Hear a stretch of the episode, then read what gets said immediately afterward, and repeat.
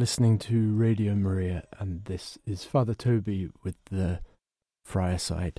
Um, and it's been a, a long break since we last read from uh, Father Herbert McCabe's series of essays on the the nature of faith and reason and their interaction. Um, but we're gonna we're gonna pick pick it up today. And uh, and if you're listening for the first time uh, today, um, and want to listen to what we've listened before, there are um, a number of, uh, of podcasts available on this on the on the Friarside. You can go on Spotify or Apple Play or whatever other podcast provider you use, and just look at the Radio Maria England channel, and you'll be able to find them under the tag the Friarside, or just scroll through. Um, but in in when we were last reading from the the second essay in this series, which is entitled "Are Creeds Credible?", we were starting to speak about the nature of the divine life uh, growing growing within us. Um, And then just looking a little bit at how uh, faith uh, sort of answers this desire to to know more than we're able to to know uh, through uh, by by our own our own means. Um, we've come to the, the limits of what we can know by our by ourselves, but we still sense that there must be more to to know. There are there are fundamental questions about the. the nature of reality and the the meaning of our lives that we are unable to, to answer for ourselves. In other words, sort of philosophy and, and science have reached their, their limits. And is that simply it? Must we just resign ourselves to the fact that, that though we have this desire to know more, it's ultimately to be to be frustrated? It's a futile desire. And as we mentioned before, some people have used this uh, argument from desire as an argument for the existence of God, pointing out that every desire in our human nature, say for for, for food, for, for comfort, for warmth, for all these other things, is capable of being satisfied, and saying that there cannot be this sort of one desire um to to know our Creator and to know the meaning of life. Why would we have this desire alongside all those other desires if it was incapable of being satisfied, if it was only ever going to be frustrated? Um, I think that's, you know, one one argument that you can make. I don't think it's the, the strongest argument for the existence of God, but I don't think there's anything wrong with it. Um, when I say I don't think it's the strongest argument, I just mean that personally it's not the most compelling argument for me, um, but I think it's a, a sound argument. Um, so let's just uh, pick up just before we sort of let off, um, which is about what is uh, Father Herbert sort of saying that the the acceptance of faith is. What sort of act is this? And, and as we might recall, he he's already introduced the idea that there are there are certain occasions in life where it's unreasonable not to have faith. Um, for example, he gave the the example of a of a man who's just insistent on not trusting his wife, and actually saying this is a an unreasonable thing to do, and in fact an, an immoral thing to do, where there is no good cause for that lack of trust. Or he deals with the, the man, for example, who leaves his house and then starts to question whether I've uh, really locked the door or not, and then goes back and, and checks and sort of relocks the door, and then takes a few paces and then says, oh, but can I actually be certain that when I thought I was locking the door there, I didn't just somehow unlock it by mistake? And I'm saying, no, at a certain point you have to you have to choose to believe. Um, and he makes the point that that very often when we sort of choose choose to believe, we're not actually conscious of, of the act of the, the will of, of choosing. Um, it just, you know, we, we trust the person telling us, or the argument seems compelling, and belief naturally follows on. But nonetheless, even though we're not always aware of the of the act of the the act of the will, um, so, you know, having having had the arguments put before me, or sort of recalling my own experience, whilst we might not always be aware of like the choosing to believe, that nonetheless um, faith and choosing to believe is, ulti- is ultimately it's presented to us through the intellect, but it's an act of the will which chooses to believe. And he says there are there are there are types of people who think of faith, and particularly religious faith, as the acceptance of the absurd. And he says that there are there are two um, main characterizations of these sort of people. So he says people in the first set say, "What a splendid thing faith is! It means a reaching out beyond all human criticism. The man of faith does not care about the carping of mere logicians." And this sort of category of a person, hopefully it sounds strange to uh, to, to Catholics who have a, a very strong intellectual um, tradition examining the interaction of faith and reason. But there are certain Protestant denominations and even some very fine sort of Protestant theologians who have um, championed this sort of act of faith as the as the rejection of, of reason, um, and see the sort of any creeping in of sort of reason into our into into our faith as sort of refusing the the divine, um, as sort of putting the the divine to to to judgment um, according to, to human criteria. And so they think that sort of faith is to be almost a completely sort of reason-free zone in in terms of the, the act of the will of accepting it. Obviously, then these theologians do use their use their brains, use their reason, um, in order to sort of ponder further uh, the the objects of faith, what God has revealed to us. But but nonetheless, they think that that sort of the actual actual belief um, is a heroic sort of rejection of, of everything that uh, the sort of the, the atheist philosophers try to, to try to persuade us. And it's not that I've argued against them and come to different conclusion, but but rather it's not a not a matter of the intellect at all. And then he he says that there's a second category of people, and the second category of people say what a dangerous and foolish thing faith is, um, but for the same reason. Um, and so here they, they see, well, yeah, faith is a is an abandonment of reason, and what a crazy thing it is, what an absurd and dangerous thing it is to abandon our reason. Look, you know, it's it's the act of a madman, and look what happens when uh, when people live um, having abandoned their reason. Um, Interesting that, you know, and, and that I'm more sympathetic actually to that to that position. Um, though I don't think the act of faith is the abandonment of reason. Nonetheless, there's an interesting quote from G K Chesterton when he when he says the the sane the the the insane man is the is the man who has lost um, everything but his reason. Um, and like with some of Chesterton's aphorisms, there's a there's a little bit of sort of exaggeration in that. Um, but we can see what, what happens actually to, to people who kind of live um, never taking anything on on faith, um, you know, not not accepting anything but the matter of their own reason. If you if you speak to some people who are who are suffering from from mental illness, their their arguments in a certain sense are, are sort of watertight. Their questioning of of everything, their suspicion. Um, that people are out there, their, their their ability to be able to sort of rebut any argument that you put for against their against their paranoia, because they've they've lost something else other than their, their reason, and life lived by reason alone actually turns out to be quite an unreasonable way of living. And so McCabe says that it seems to him that both these sets of people are wrong, and that he would claim that our divinity, um, and if you go back to previous episodes, there's um, we've got some content on the on the divine life within us, our participation in the in the life of the divine. But he says that we, that we claim that our divinity, one manifestation of which is our faith, transcends our humanity, but is certainly not opposed to it. The spirit of Christ by which we live is not destructive, but creative. It does not reject anything human.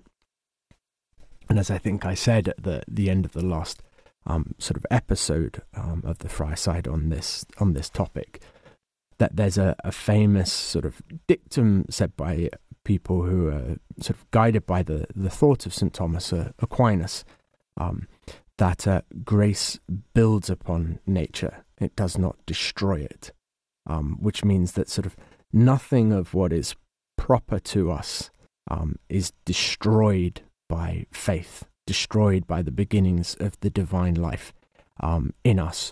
Rather, in a sense, we're we're extended, or our, our capacities are fully, fully opened up. So we we lose nothing um, proper to us by by faith and participation in the divine life. Rather, in fact, we are, are made capable of what is proper to us, but that we were not capable of doing by ourselves. And so Father Herbert said, asked the question, what does it mean to say that the divine life transcends the human? And he says simply this, that because we are divine, we have a destiny, a purpose which is beyond any purpose we could have as merely human. However we envisage human fulfillment, human perfection, or human happiness, our divine purpose is far beyond this. And because we have this greater end in view, we organize our human life with a view to something greater than it. And he then wants to return to the, the comparison with uh, sort of children um, and their and their parents or, or teacher. Um, you might recall uh, he uses this, this example quite a lot um, to describe something of the, the nature of faith, where there is something to be passed on by a trusted person. And so he says, left to themselves, children will organize their world in certain terms. This or that is important, this or that is unimportant, and so on. And he says, on the whole, the world of children will be organized in terms of their desires and pleasures and pains, though there will, of course, be hints of a larger world, a dim recognition that there is a lot more in life than all that. And he says that when the parent or teacher comes on the scene, this enclosed world is broken into to some extent. And because of what they learn from their teachers, children will reorganize their world. They will believe that certain apparently unimportant things are really very important, like washing and learning to write.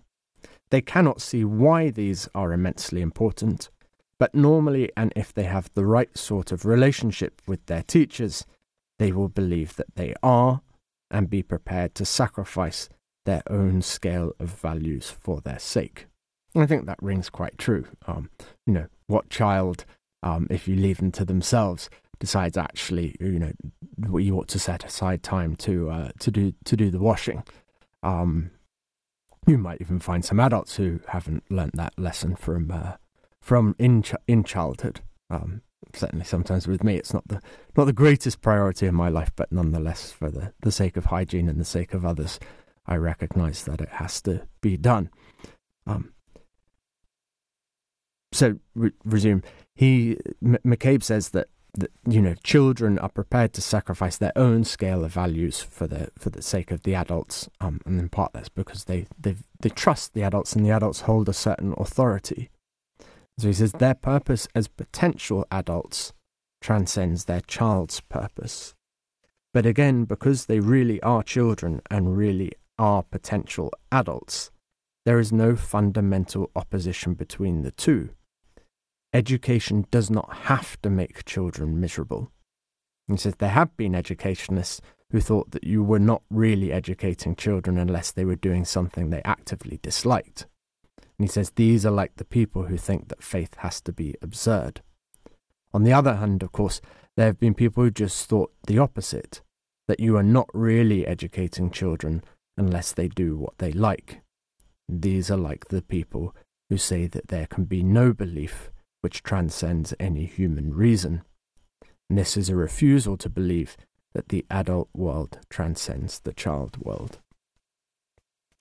And just again, sort of Uh, saying how the with education, um, you know, those who believe that the the child ought to be miserable um, in order to be educated, and those who believe that the child ought only ever to do what they want to do, because if they're sort of educated according to adult values that they will be miserable, that actually, although they have sort of very different um, uh, sort of con- ways that they want to live their life, the, the premises that they work from are quite similar. And we see that actually in, in terms of some of the the ideologies that exist in, in contemporary society. Like if you look at the the far left and the and the far right now, in fact, they, they both seem to hold quite racist views. Um, some, you know, will say that a that a certain race are sort of uh, in, inherently, you know, lazy and uh, and incapable of of ever achieving anything, and uh, and and therefore are inferior. And there are others who say that unless we give this um, same race uh, sort of um, positive discrimination, unless we let them into in- institutions with lower grades, then they will never be able to achieve the same as um, as other other races. And in fact, they both have uh, sort of one one an explicit sort of uh, racism, but the other one uh, uh, an implicit racial sort of undertone. And if you look at a lot of the things which are really fracturing societies now, though those on the, those on the extremes are actually operating from the from the same premises, which are which are very very um, div- divisive. And so that's something something worth um, considering. Slightly off topic, uh, but it's uh, an, I think an, an interesting thought. We're going to go to a little bit of uh, music now to uh, give some some rest and, and nourishment to our minds as we uh, pick up um, again after the after the break, looking at the, the interaction of the of the, the divine life um, with the, the purely human life.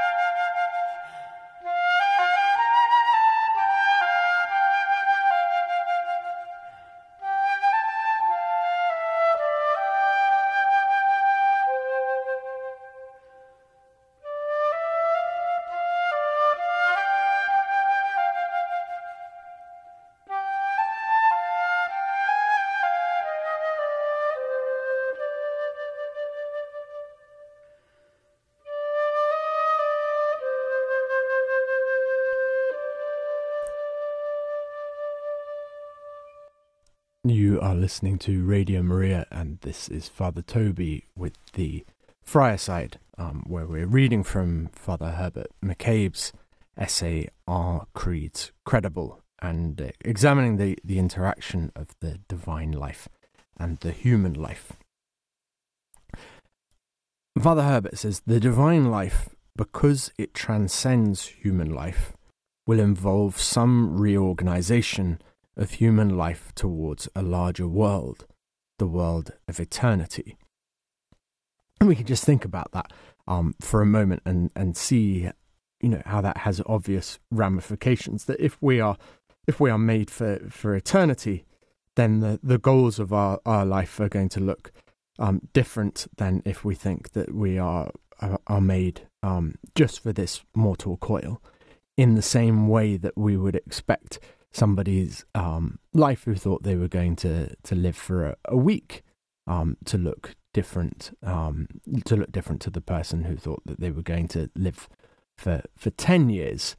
And yet we would want to find some way in which that the the way that the person sort of lived for for, for ten years um, wasn't sort of just a, a life of seeming frustration, whilst the, the person who lived for a week just did everything they'd ever wanted to, to do. um, I think in our in our lives we have to sort of try and find that sort of balance whereby we we recognize that actually living towards our eternal goals makes us happy in the in the here and now. And McCabe says that we meet an additional complication once we realize um, that uh, the the divine life uh, orients us towards this world of eternity. He says it's not just a matter of reorienting human life, because a certain amount of repair work is needed first. Briefly, according to Christian belief, man was created with divine life as well as his human life, but he lost his divinity by the fall, and this also damaged his humanity.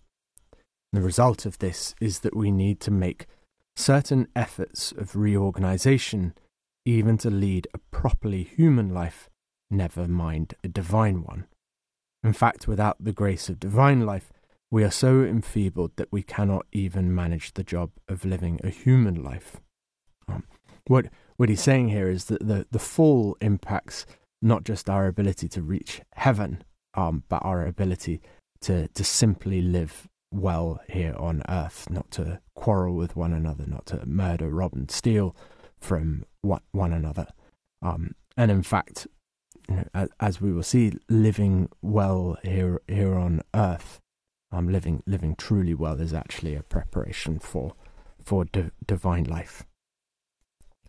But he says we have so much tendency to wishful thinking, to taking as true what we would like to be true, that if we try to run our lives simply on the basis of what seems good to us, we are liable to act in a less than human way. Even in order to live a human life, therefore, we need to make certain sacrifices, to give up things that seem at first sight desirable, to do a certain amount of violence to what look like ordinary human tendencies. And here we can go back to the sort of analogy that, that he uses with children. Um, and that you, if you look at young children, it doesn't come naturally to them to to share. Um, you know, they just see an object that they that they want, and they don't care whose it is or who happens to be holding it at the time and, and cherishing it. They want it, and they will do everything that they can to get it. And we have to teach children the the notion of sort of private property, in a sense. No, that that belongs to her. Um, and we also have to teach them the, the, the notion of, of the good of sharing, in that this might belong to you, um, but that doesn't mean you have to have exclusive use of it, um, that in fact you can share it and both enjoy it. Um, and we, I think we would want to say that, that we don't sort of teach um, sharing um, simply because... Uh, Yeah, it just makes life more sort of harmonious, but we teach sharing because it is actually genuinely good. But the child initially c- cannot cannot recognize that that good. There doesn't seem to be them anything good in that, and and there's a way in which much of the sort of religious teaching is is designed to to get us out of this sort of instinctive, uh, childish sort of uh, selfishness that we that we suffer from after the after the fall. And so he says that it is merely by extension of this that our divine supernatural life demand, demands certain sacrifices. So, you know, we have to sacrifice to, to live well um, just here on earth. And in the same way, we have to we have to sacrifice in order to, to prepare well for, for life in heaven. Um, but what the sacrifice required for eternity does not and cannot demand, he says, is a sacrifice of the fundamentally human things. The sacrifices that we make for the sake of eternity are not really contrary to human nature, for it is a supernatural, not a subnatural life that is in question. Now he says it may make demands which seem at first sight to be contrary to human dignity, but this will be merely because we do not know all the facts. Thus a man may suffer all kinds of indignities rather than deny his faith, and this may seem absurd to those who do not know all the facts, that is do not themselves believe. Um, and again, we can think about how, you know, as as Christians, we believe that that martyrdom is, is the ultimate act of of heroism. Um, and the atheist might think that to to die for the sake of belief in, in Christ was was a ridiculous thing.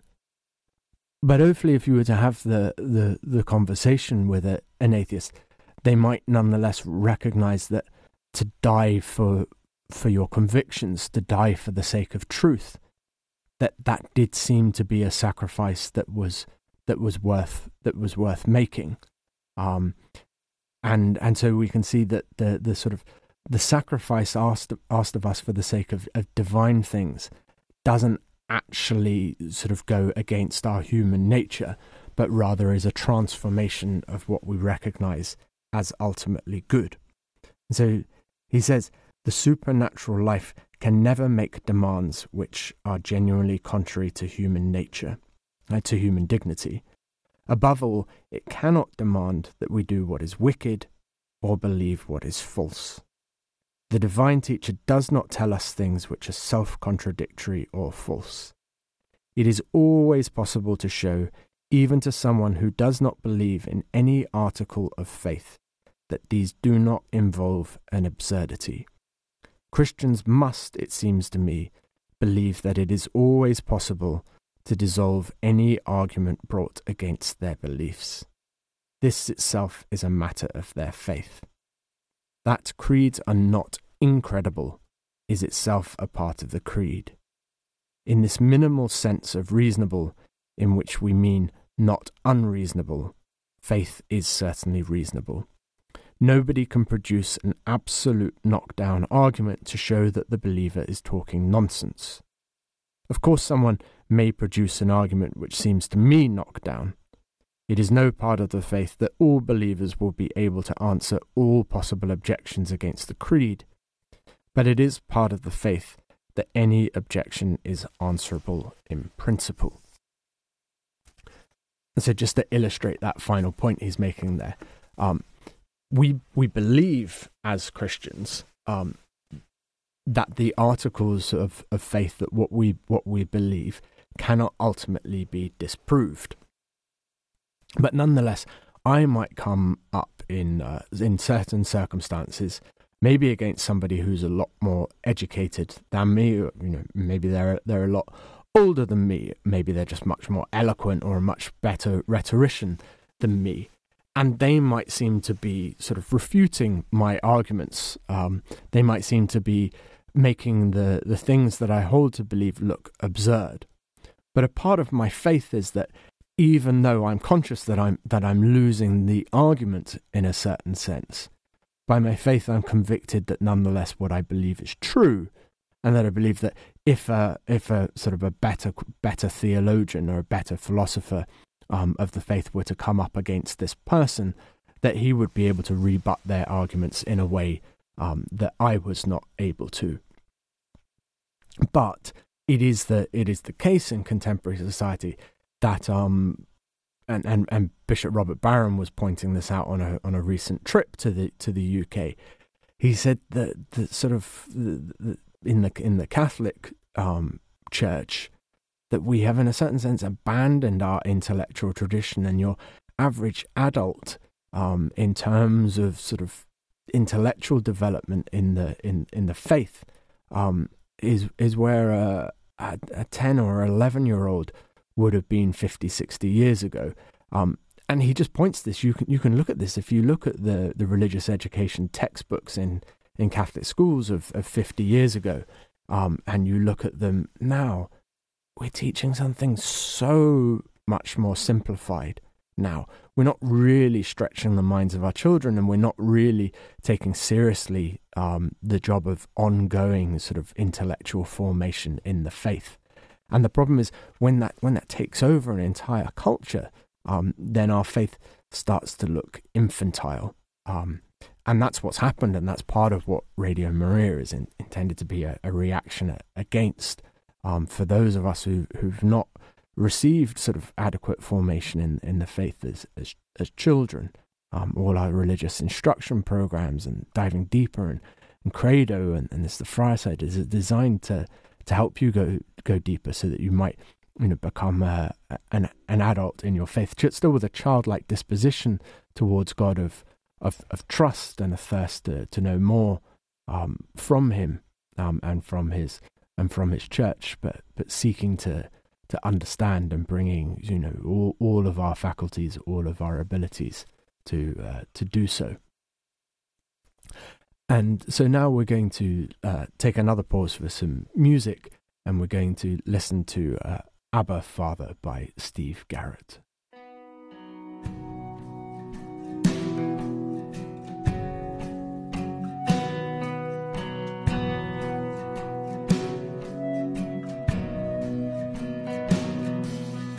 Abba Father, let me be yours and yours alone. May my will forever be evermore your own. Abba Father, let me be yours and yours alone.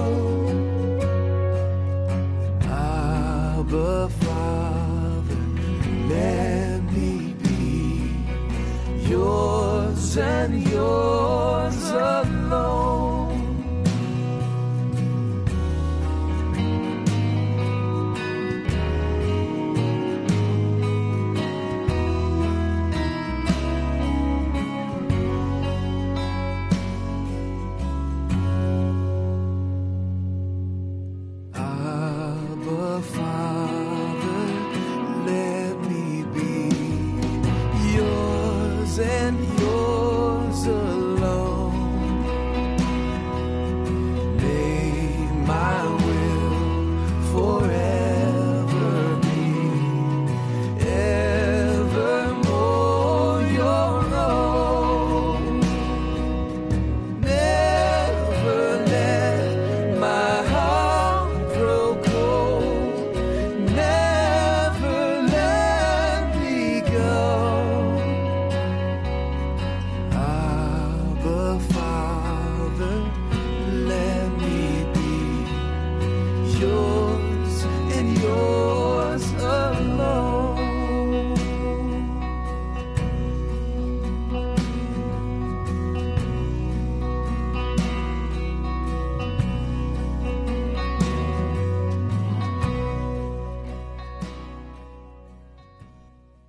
are listening to The Friarside with me, Father Toby, and that was Abba Father by Steve Garrett. And uh, we've been discussing Father Herbert McCabe's essay, Are Creeds Credible?, looking at the nature of the, the relation between faith and reason.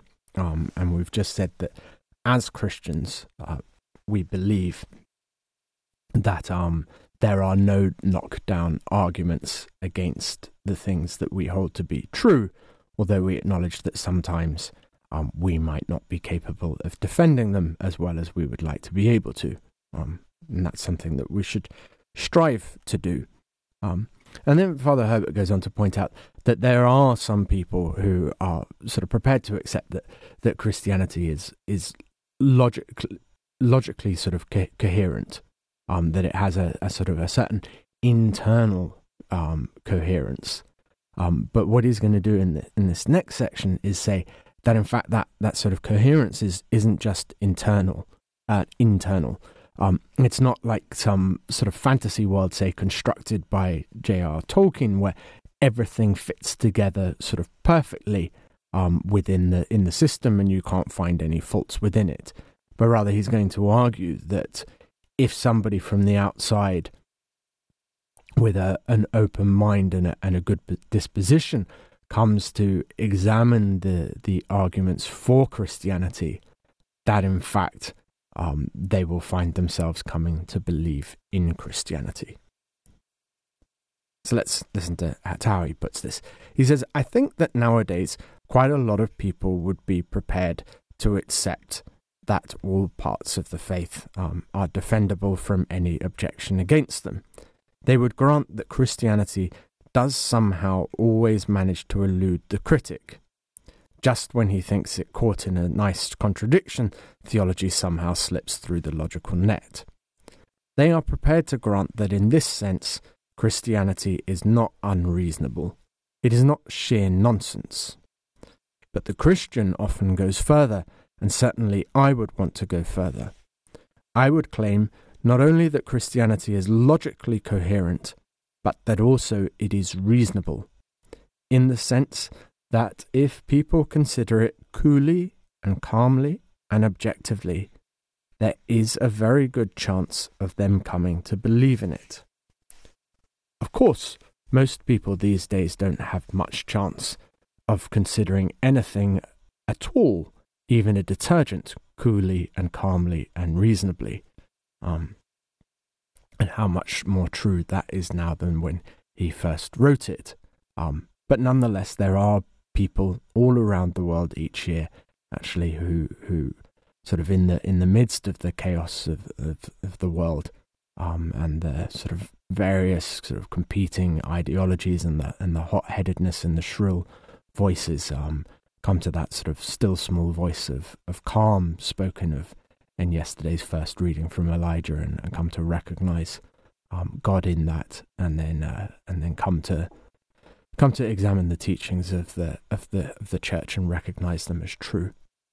Um, and he says that there are circumstances in which this ought to be possible. He says, "I do not say that any investigator will find knockdown arguments to prove that Christianity is true. Indeed, I am sure that this cannot happen. For example, we'll never be able to sort of, you know, get a video of the resurrection and uh, and show that it did happen. We're always going to be reliant on sort of the the sort of the the historical eye eyewitness sort of evidence of those who saw him risen and those who saw the the empty tomb. Um, there won't be a knockdown argument. There's always going to be an element of trust." Um, so he says, but at the same time, he's sure that there are no knockdown arguments against it, for we're dealing with the supernatural, which cannot be arrived at by merely logical means. The kind of argument one has in this sort of matter is not a simple linear argument from these premises through these means to that conclusion. What you have, as Newman pointed out, is a convergence of arguments, each pointing towards the conclusion, but none of them absolutely settling it. This is the case in all human studies, history for example. The sort of argument by which someone may come near to Christianity is much more like an historical argument than a mathematical one. And so just a, a closing reflection on, on what he's um, said there. He, he's point, pointing out the fact um, and and quoting sort of Cardinal Newman or Saint John Henry Newman on the on the idea of a convergence of, of probabilities. That uh, the, the way that the, the non-believer um, comes to, to, to faith and the and the and the way that the, the believer sort of, you know, persists in their in in their faith um is not through uh sort of a, a syllogism, not through an irrefutable sort of logical argument, through two two premises, um a major and a minor premise, that are necessarily true, and therefore belief in Christ um follows as as necessarily true, but rather a, a convergence of probabilities. Like this This, this, this is, this is true. This seems to me to be true. This seems to me to be true. This seems to me to be true. This seems to me to, to be true. And all of these things point towards the truth of of Christian of Christianity. Um, and so there's not one single knockdown argument, but rather all these small arguments, all the ways that sort of that Christianity points to the the ultimate fulfillment of my sort of every desire, points to to to um to everything to everything that that, that I need for happiness, and and and takes away the sort of the frust the frustrations that purely natural answers provide.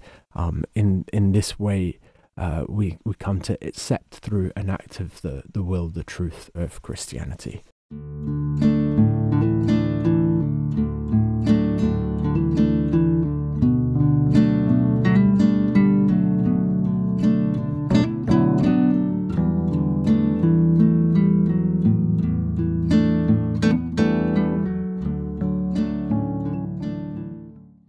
You've been listening to a podcast from Radio Maria. If you enjoy these programs, please consider becoming one of our monthly donors. All you need to do is visit w w w dot radio maria england dot u k and click on the Support Us tab for various options.